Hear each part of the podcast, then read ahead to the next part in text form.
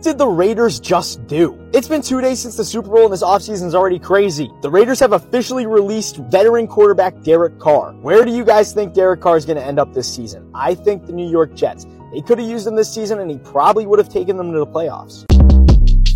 Short Cast Club